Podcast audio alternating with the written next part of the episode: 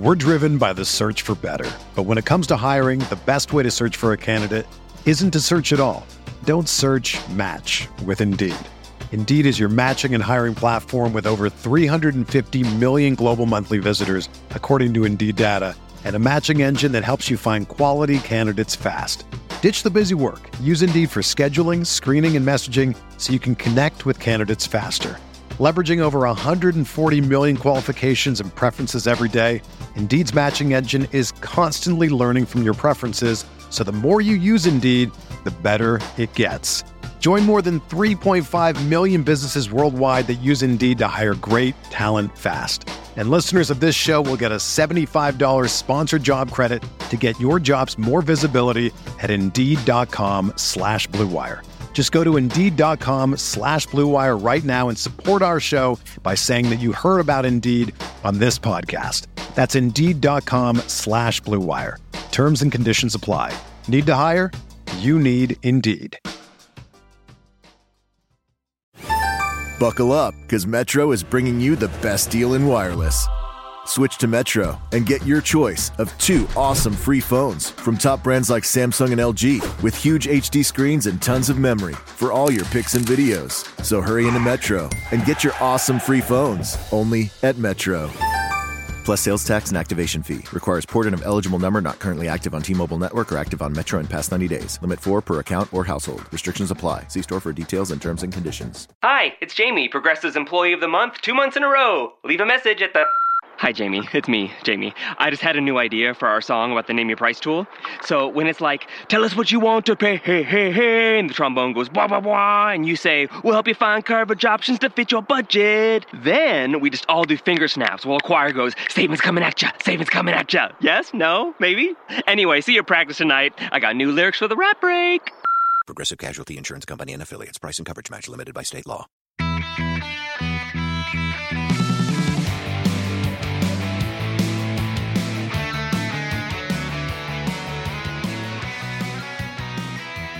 Welcome to the Barcelona Podcast, unmissable opinions brought to you by the most influential voices in the FC Barcelona community. Thanks for tuning in again. You can tap in your app and check the show notes to subscribe. You can also find us on social media as well on Twitter at the Barcelona Pod or for myself at Hilton D13. Of course, you know who we are. I'm Dan Hilton. He's Francesc Tomas from ESPN and The Guardian. We host a podcast about the champions of La Liga, or at least the current champions of La Liga. Before we get into dishing out any credit to the players and the team, I want to give a special little thank you to the Peña of New York City, located at Smithfield Hall in NYC. If you're in the New York, New Jersey area, you can head on over for matches. I watched the Deportivo match with them, and again, I really appreciate both on social media and I'll say it again, their hospitality. And for all you in any city, Again, we've had these peñas on on these roundtables. Go to your peñas, enjoy their company, and be a part of that Barcelona community. It really is a wonderful, wonderful thing that we have. Wow, Dan, um, that is very impressive. I mean, being a good friend, I should say that I'm very happy for you that you got to spend so much time with the New York City Peña members and obviously celebrating La Liga. But being selfish, I have to say I'm really envious and I wish I would have taken your place in one of my favorite cities in the world. In this edition of the Barcelona podcast, we're going to be answering the question who is responsible for the great achievement of Barca winning El Doblete, which is Copa del Rey and obviously La Liga. So clearly, you are in for a treat. It's a stats filled episode that you've got. So sit back, relax, or if you're on the treadmill, which I know loads of you are, just run as quickly as you can, which, you know, makes you feel like you are ready to ramble, like we are right here. The Barcelona podcast 83 starts right here.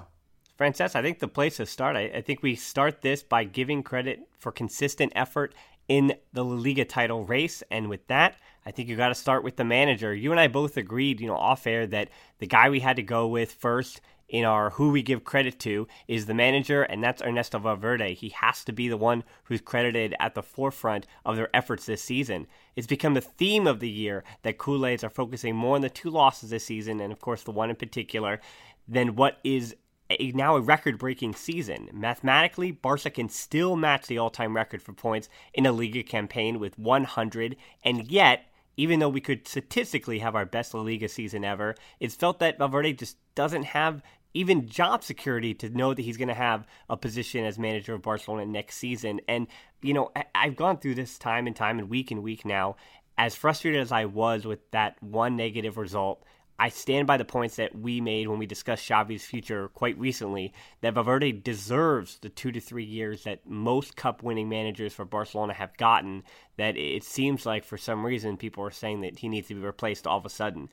There were some stats from one of the friends of the pod or a guest of the pod in the past, Adil or Barca 19 stats on Twitter, and I would also tell all of our listeners that you go follow him on Twitter. You can see a lot of the accomplishments and really see them in mathematical form and the last time that Liga teams captured the double. So you have this year's Barcelona, 2015 16, Barcelona 14 15, Barcelona, Barcelona 08 09, Barcelona 97 98, and you go all the way back to the 95 96 season for Atleti. So more than 20 years ago before any other La Liga teams had the double, and Barca have now done it for the fifth time. And that just tells you how consistent they've been and what that it means to just want to play a certain way. And even though it looked visually like they didn't play that way at certain times this year, you'd have to say that they were consistent and they always find that playing well in Spain and playing well week in and week out is important to the club. Absolutely, Dan. I really couldn't agree with you more. I think if La Liga had to be given a name, it would actually be La Liga de Valverde. And, you know, anyone trying to deny that is just simply deluded. It is it is unfortunate that we got knocked out in the Champions League, but we have to get over that. I really don't want to be spending the whole program sort of ruining our chances and what it could have been simply because Real Madrid are still in it. I think we have to start, and I know this is hard for a lot of people, we need to start valuing what we have. Winning La Liga is not something that happens on a day-to-day basis. It doesn't happen on a yearly basis. You know, we as Barca fans we've been spoiled that we won seven out of the last ten and 15 out of the last 30 La Ligas, which I think is even more impressive. So Today we need to celebrate what we have, and what we have is a domestic double to be incredibly proud of. And that success, whether you like it or not, could not have possibly been achieved without Ernesto Valverde because in the summer he got given a squad that he thought was going to have Neymar in it, and the Brazilian left us. And I think the boy that he left behind could have just not been filled by anybody. But I think Valverde was strategic enough he understood what he had at his disposal and then he started sort of moving the pieces around tweaking his system in order to make it a success. So absolutely La Liga has Valverde's name written all over it. I mean at the moment obviously we got El Clásico next week and we'll preview that in the second show this week. But for today uh, we've got 87 goals scored and only received 21 I think that is the key. We've got a plus 66 in goal average this year and you know, when a team can can have numbers of that caliber, then you know you've got something very very special. At home, it's been 45 goals scored and 8 received, and away another impressive 42 goals scored and 13 goals received. But actually, there hasn't really been that much of a difference between what Barca has achieved at home and away, which is a symbol of what Valverde has been bringing, which is that solidity, that understanding, that solidarity in order to make things work. And that has to be the key. Yeah, I totally agree. After the Neymar debacle, having his replacements of Dembele, who's both young and always injured, and Coutinho arriving in January for only two thirds of the competitions, and yet Valverde still brought a steady and comfortable hand. He tweaked Barca's style and made them a little more defensive, which, like it or not, really garnered that positive results on the field. But other than the rotation of the bench and the depth of the bench, maybe more the board's fault, honestly, than even the managers, the trust in his role players, was really, I'd say, his only blemish that unfortunately reared its ugly head, obviously, against Roma instead of Leganes or Getafe. And if it was Leganes or Getafe, which is our one loss, and that would, of course, broken the unbeaten streak, but if that was the one bad game on the season, we'd be talking about everything a whole lot different. And I think with the right personnel and more time for the more recent arrivals, even to get more and more accustomed to playing for Barcelona, I trust that Valverde will figure out ways to not only extend the life of Messi, Suarez, and Piqué, but continue Barcelona's miraculous run of titles, for which it is. And again, we'll go into the numbers in the weeks ahead, but I do have to make sure that we really do credit Valverde. And, you know, my stance, at least, friends, as we're back on his side. And I would say that, you know, uh, obviously you've got the next guy coming, the player that deserves the most credit. We all know who that is, but I want to make sure that Valverde is credited first. And, you know, obviously we cannot avoid the fact that Lionel Messi plays for our team uh, it is not something we want to avoid. It is not something we ever want to stop. And we just have to be proud of. And I think we have to be honest with ourselves as well and think that, you know, Messi is in the team and what he does is he cover the gaps that other people are leaving behind. and he's always there to step up, especially at the beginning of the year. He was remarkable. The team was under construction. It was clear that the team wasn't really playing very well at all, and that Valverde was just experimenting, trying to find his way and a way for his players. But Messi was there from the word go, uh, trying to make a difference, scoring for fun, and you know, fast forward to where we are today 32 goals in La Liga, providing 12 goal assists, uh, passing passing accuracy of 80%, which in a way you may say actually that's not very high, but if you think about Messi's game, he's not someone that's going to be like say Busquets in the middle, um, trying to open up spaces, trying to get people to vasculate around them, trying to you know move the ball to one side and the other, trying to fall to the back. No, no, no. Messi is going to push forward. He's trying to make things happen, and that is what he's been doing all season. So actually, 80% passing accuracy is actually quite high for a player like Messi, who has risk taken as part of his DNA. Another area in which Messi has stepped up is his goals from penalties. He's got two this season, which I know is not a lot, but Last but not least, there is something that I really want to raise for Messi is the fact that he scored six goals in La Liga from free kicks. And, you know, I remember when Messi was debuting in the first team and everyone keeps saying, you know, yeah, you know, he's good on the ball and he's speedy and he's technical and he can dribble. But actually, he's never going to be as good as Maradona was in terms of free kicks and being decisive from there. And yeah, well, he blew them out of the water, didn't he? He's, he has scored tremendous goals to be incredibly proud of. Um, some of them obviously very aesthetically pleasing, but most importantly, they all count the same and they have helped Barca be where they are today. In addition, it's also remarkable to see that Messi's taken 146 shots on goal, which, to be honest, they're not that many when you play 30 matches. That's around just four per match. Um, out of those 146, 91 have been on target, and that is incredibly accurate for someone who is always surrounded by different players, sort of always struggling to find a space in which to run and sort of shot free. 91 shots on target out of 146 is an incredibly high percentage, and when you, when you think that the 55 shots that were not on target, 14 of them actually hit the post, just in La Liga, 14 shots towards the woodwork, that is incredibly high and his tally would actually be much much higher had he not been that unlucky with our friends the post. And Francesc, where would Messi be though without the other side of the field? And that's the back line that I think defensively, you'd have to argue might be just as important to Messi of our season. You know, Alba was important in the attack, good enough at the back. Sergi Roberto was ever improving, and the likes of Vermaelen, Piqué, Rakitic, Busquets all had a season full of wonderful appearances with a few rough days in between. And of course, Rakitic, for some reason, you know, Culé seemed to hate on him, but he was incredibly important to the way Valverde wanted to play this year, particularly when Busquets was either out of form or picking up knocks. And the two guys I didn't mention in there, I didn't mention on purpose because I want to make sure that we also earmark first half of the season that Samuel Umtiti had, who just continues to continues to grow. And I was listening to the guys on the Liga Weekly, which, uh, by the way, hint hint, we might have a special guest from uh, another podcast, dropping as many hints as I can on a very very soon to be aired show.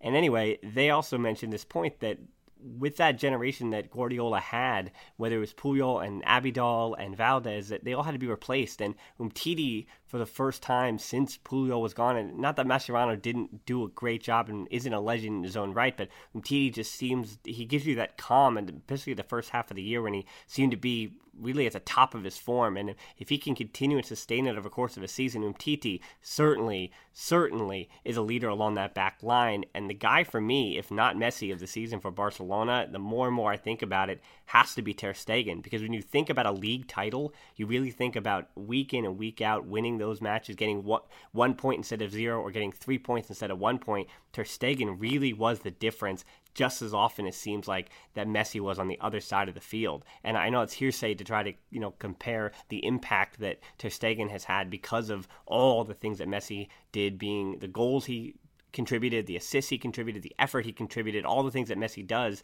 and yet Ter Stegen would just make one or two or three miraculous saves to make sure that they got those one point against Getafe or the three points against Las Palmas or Leganés. And for me, Ter Stegen really has blossomed into what we've argued is one of the top three to five keepers in the world.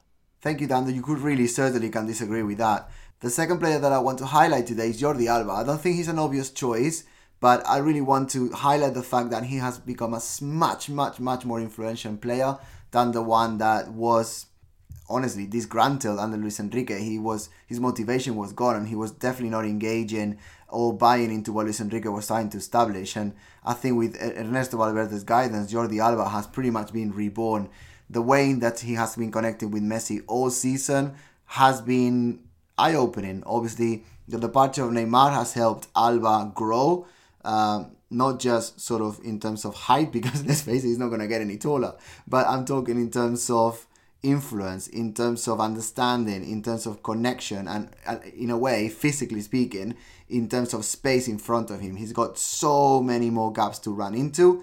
And of course, you know, rivals by now, they do know that Alba loves running towards the byline and then looking for Messi on a cutback pass towards most of the time the center. But rivals cannot stop it, and that is the key. His influence has been through the roof this season, and we can only but be grateful for what Jordi Alba has been providing.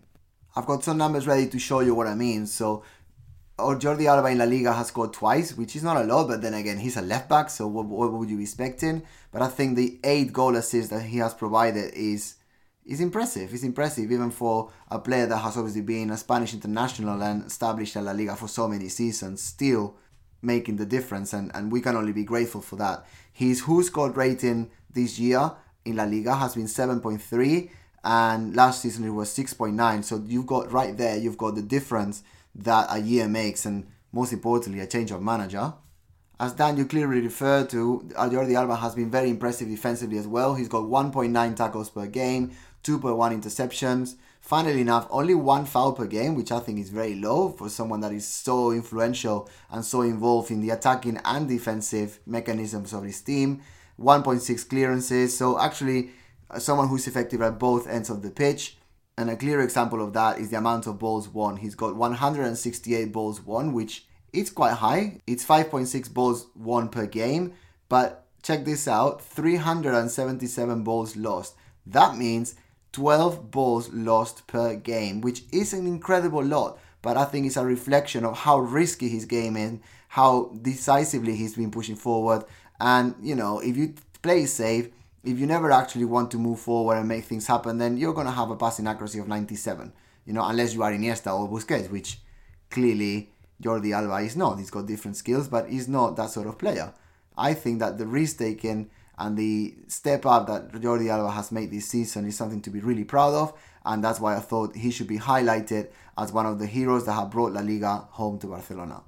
So that's where we'll leave it, as there is still El Clasico to be played, plus three other matches. And even if we don't care too much of it, there is still an unbeaten streak on the line for even more history. So now, time for La Ronda, and we also have some special guests again. All right, have at it, Francesc. All right, thank you, Dan, for deserting me and going to do things that, according to you, are more important, e.g., work. Um, but I have replaced you. I am joined by the beautiful Eugenia Karolyi, as usual. Um, and then we've got a new guest, someone who has never been in the show before, but someone who's been basically a social media friend of mine, like you know, sort of distant friend of mine for many years. It's Leven um, at Barca Lev on Twitter. How are you today? Good, good. Thanks for introducing me. Eugenia, how are you feeling? I'm feeling good. I'm I'm happy. Thanks for the beautiful introduction. I don't think the voice matches what you just said because I've been sick for the last four days, but happy to have won the the um, the two titles and a lot of celebration last night here in Barcelona, and today it was a party. Great birthday party for Ter Stegen, who is the birthday boy today. He is the birthday boy today.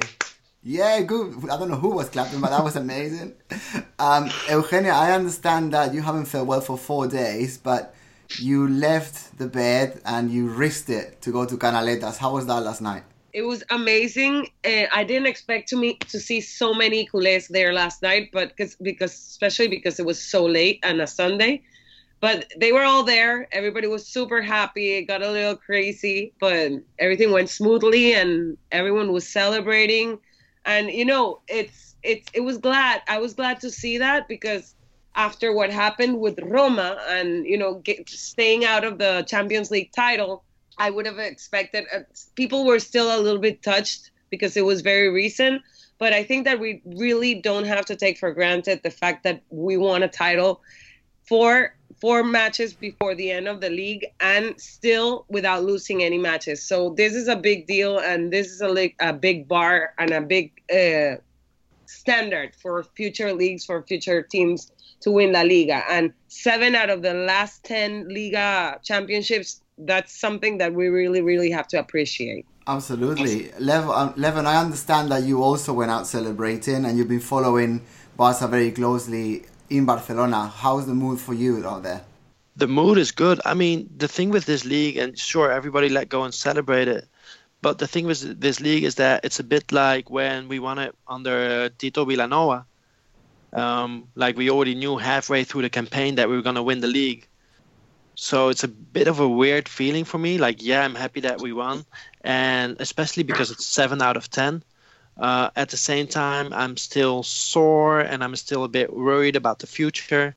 Um, what what I think will really make me celebrate is if we beat Madrid uh, this uh, the next weekend in the Clásico. Like that would really be the icing on the cake for me.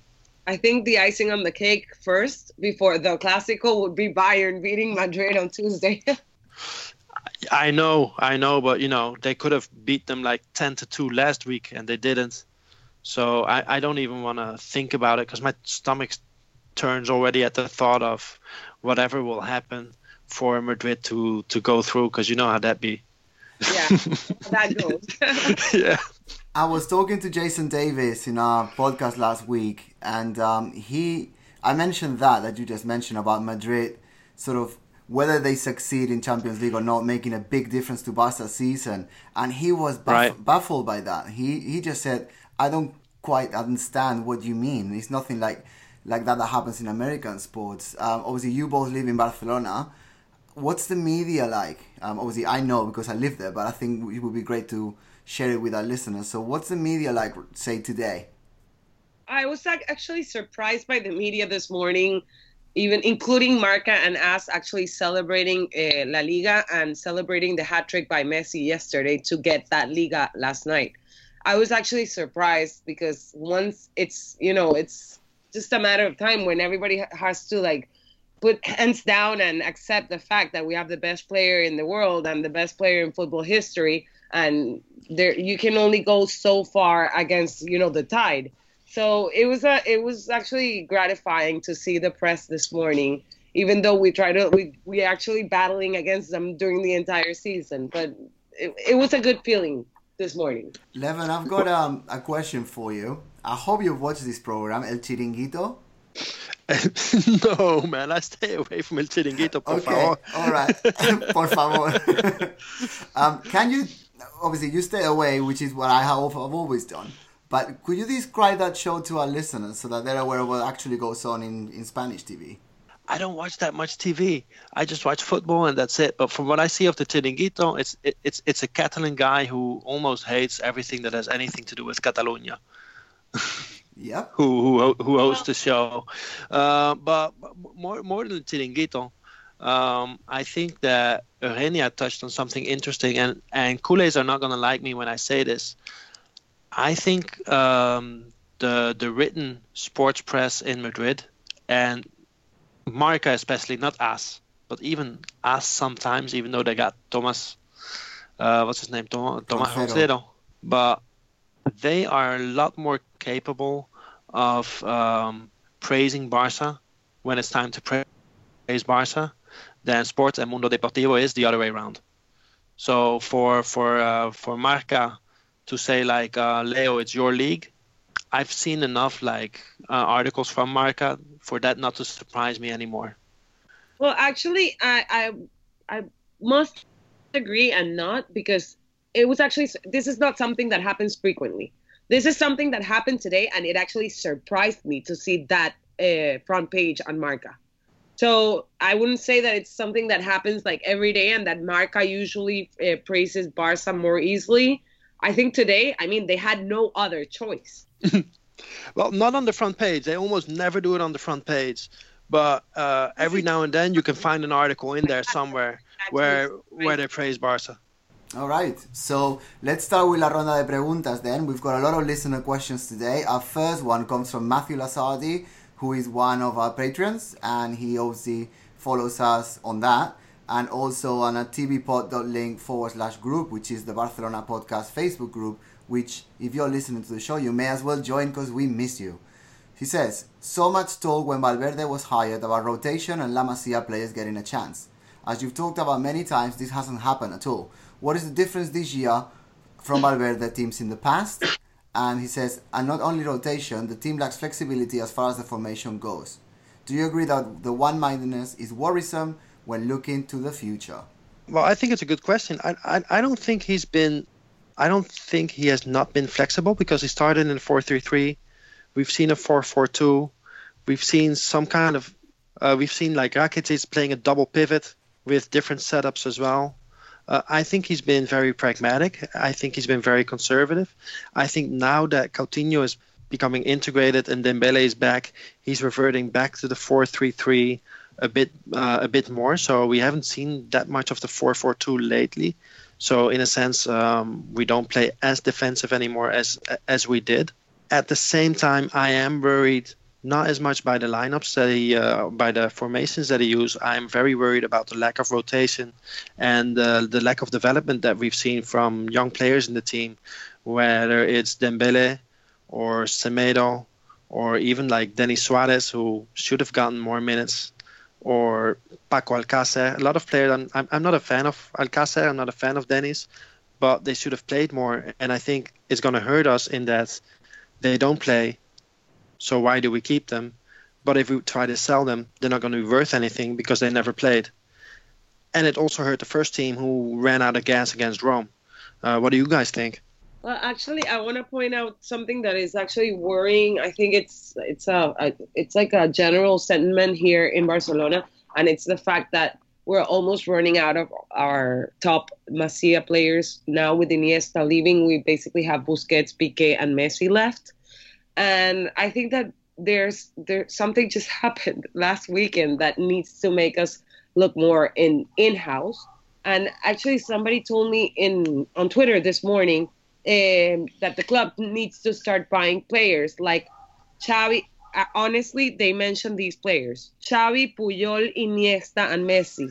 And I said, look at your look at the names that you're writing down. None of those players were bought. All those players are made at Football Club Barcelona Masia.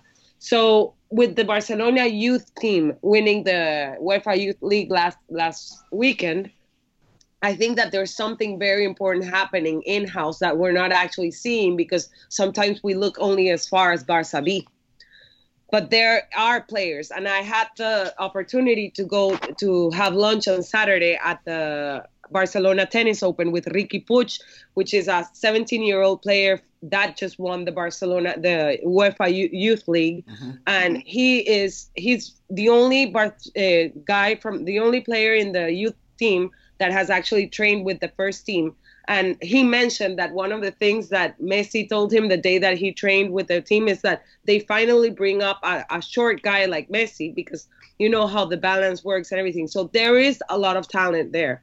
Maybe we're just not looking far behind as as far as far as we need to. We're just looking Barca B players, and a lot of the Barca B players have actually been bought. They're they're not necessarily coming from below because what happens is that when you have a very good promising player in the youth teams or the juvenile teams, then other players come, other teams come like Chelsea, and they offer them um, much better opportunities to play. And to be a forward and play at Football Club Barcelona is not the easiest task. So there has to be a strategy to keep the Masia players in house and keep them from going to other teams as we saw that happen with Piqué or Cesc at their time, right? So we need to nurture the fact that they they're made at Masia and they need to stay at Can Barça until they become professional players. Absolutely. I think I subscribe every single word you said there. We talked about that, I think it was a couple of episodes ago. Must have been 80 or 81, I can't quite remember now. But absolutely, that final step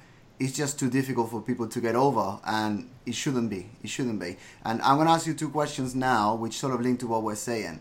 Um, Nikolai asks, should Barca prioritize Champions League the most next season and not really care about La Liga or Copa del Rey? or try and take everything as serious as possible like this season? Which is connected to this one from Octavio on Twitter. He says, Is it time to forget about the Copa del Rey once and for all and give prioritize and prioritize La Liga and Champions from now on? Um, I would throw a little bit of should our youngsters play those competitions in there? Um, Lev, what do you think? Well, th- there you go. I don't care about the Copa del Rey as a trophy. I would just play young players in that competition and see how they do.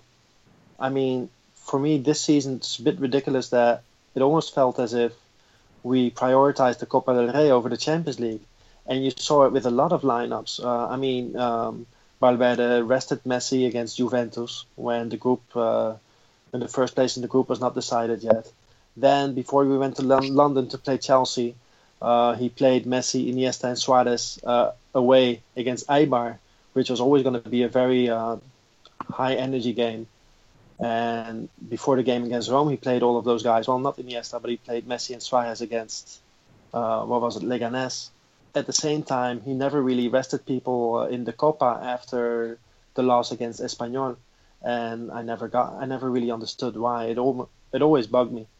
But moreover, it, the fact that the question asks that if we should just focus on La Liga or Champions League and not focus in Copa del Rey. I, we we don't want Barcelona to be Madrid. We want a team that can fight and can play throughout the season to get the all all the trophies possible.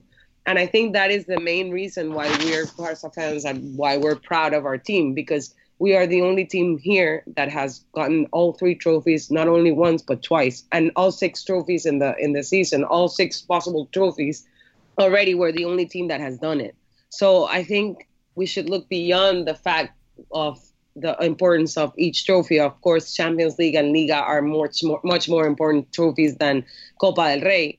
But then again i i think that we should have a, a team strong enough and rotations and uh a coach that is as in, intelligent enough to be able to distribute the players that he has available into the three tournaments to be able to win them all, not focus on one or the other. And what Lev was saying, I think it's pretty smart because I, if we if we want our Masia players to to grow and become important players and valuable players like Paco Alcácer and Denis Suarez, who are who are worth nothing right now because they haven't played, you should use them and play them in, in the less important quote unquote uh, tournament that is Copa del Rey. So I agree, but I I don't agree on the fact that we just have to focus on two tournaments and then leave Copa del Rey aside because at the end of the day it's it's another title and it's worth another title, you know. Yeah, for me it's it's the fact that if you do play the youngsters in Copa del Rey, you're actually showing that you do care for it, but you're just giving the youngsters a chance to succeed and, and in a way excel. If if you don't win it, I mean we won in five consecutive years, right? It's not the end of the world, but I think it, it is valuable and our youngsters should really have a chance on there for sure. Um, we've got a question a bit weird. Something came out in the I'm assuming it will be the Catalan or the Madrid press. You never quite know.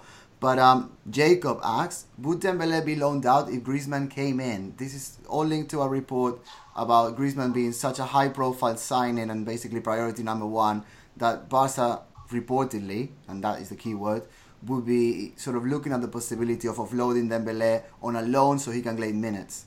How do we see that? I think there's something very contradictory in that article because I read it also, and they say okay they're thinking about loaning out Dembele and then they go on to say that one of the big problems is that Dembele has never uh, actually developed uh, his tactical attack, his tactics as a player. But then, if you loan him out, how is he going to de- how is he going to develop his tactics, especially at a club with such a specific way of playing as Barcelona? That does not really make any sense. And it's not like uh, Samper, who I think a lot of us overrated because he came from the Masia. Because I saw very uh, big flaws with him as a player, and I understand why Luis Enrique and Valverde did not want to play him that much. It's not like some Samper you're going to loan him out, and if it doesn't work out, and he was very unfortunate with both of the situations. If it doesn't work out, well, okay, you lose a youth talent, which is sad. But Dembele is actually a guy that they paid 100 million for. You cannot afford to risk loaning him out and him not developing at that club where you have no control over him whatsoever. Uh, but that's my opinion. I think I, I think I'll agree with you there. It makes absolutely no sense to spend so heavily on someone you're then going to offload. Eugenia, do you want to add anything, or is that just crystal clear as it is?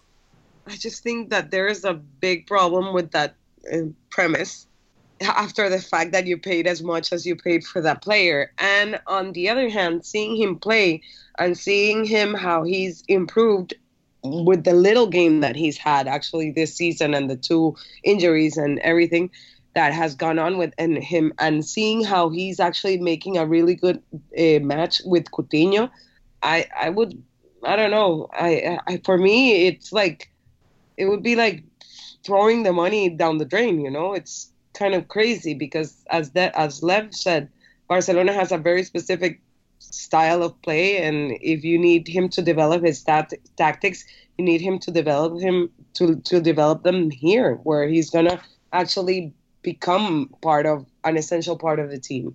And I think he, that he has the strength, he has the speed, he has the height, he has the qualities. I think he's a player that just needs more experience and more time on the field. Absolutely. Uh, that's all the time we've got for that question because to me it makes absolutely no sense because of what you said. I've got one last question which I thought was really interesting. It's really open. Um, so it's from Anish, who's got Campeones as his name on Twitter, which is really obviously appropriate. What was the defining moment of the season for you? It's been a, a long season, but I would say that the defining moment was actually the beginning of the season where everything went so bad and everybody underestimated Barca so much that they just like they had to prove everybody wrong and to have a, such a bad start of the season to lose to lo- to lose the Copa uh, Supercopa España and Spain Super Cup, and then have a, a season where you've only actually lost two matches in the season. One was uh, that match against Espanyol, and then that dreadful night in Rome. It, you have to sit down and think how many matches does Barcelona played this season to only lose two matches throughout the season after such a bad pre-season, right? For sure. So I think, so I think it's it, it's you know it's a matter of a mind frame as well, and we cannot crucify Valverde for for two bad matches or one bad match, which was actually uh, it was a very ma- bad day to to select the bad match of the season, right? But it's actually been the only match of the season that we've done done it completely wrong, and it, it's had obviously it's horrible consequences. And for me it's just a pity that only 60 eh, 90 minutes drew a cloud over the entire season that has been absolutely spectacular. And when you come down and see that if for 90 for only 90 minutes we could have had the best season in Football Club Barcelona history and it was stained by 90 minutes alone I mean, we have to like step out of it, snap out of it, get over it, flip the page, and see the big picture. And I think for me, the crucial part is, and seeing the big picture is going way back to August. I think that those 90 minutes were preconditioned by uh, a whole bunch of, by a conscious choice of not rotating players. I so to say that those those 90 minutes went wrong, yes, those 90 minutes went wrong, and there were all kinds of tactical choices uh, made in that match which did not make sense, and that, tactical it, choices make... not made in that match when, once it was underway. But it, it, it, it was coming from a long way because people were for, for months, everybody was like, why doesn't he rotate? Why doesn't he rotate? Why doesn't he rotate? And we were waiting for the chickens to come home to roost. Now, when it comes to those defining moments, can I cheat and say two? Yes, I was going to as well. Because for me, the, the, there, there are two defining moments. And one of the defining moments is to see Iniesta uh, holding back his tears in, in Rome, uh, which, take it or leave it, is not a good moment because Rome really uh, hit us really hard and kind of defined our season. Uh, and the other defining moment would be to see Iniesta hold back his tears after scoring in the final of the Copa del Rey, because it's it kind of brings together like this, this, this wonderful player who we will miss so much seeing uh, play for us, and you know he's gonna still leave us with a with a double. Right, so that's all the time we've got for today. Um, Lev, where can our listeners follow your work? Because I know you've got um, a lot of projects going on. Uh, I wouldn't even call them projects, man. Uh, I mess about. I, I, mess around on Twitter uh, at Barca uh, Barca with an S, uh, and you know it's not for the faint of heart because I do uh, drop the occasional f bomb or come up with like some colorful metaphors sometimes. But uh, you're always free to uh, to look me up and exchange thoughts. And I'm also with with Noel and Iso and and Marin. Sometimes we do like improvised podcasts on the Cule Corner. So you guys can look out for that as well. Absolutely, guys, do check that out. Um, the link to everything that Barca just mentioned is on the show notes. So tap on your app and you will find them. Eugenia, it's been an absolute pleasure. Thank you, guys. It's my pleasure as always, and let's continue celebrating. We right. have a great team and we have a great future ahead of us, even though we don't see it right now. Dan, back to you. Visca el Barça. Visca el Barça. Buena nit. And a big thanks to today's La Ronda guest as we wrap up another edition of the Barcelona podcast. Thanks for listening, and until next time, talk to you soon. And Forza Barca. Forza!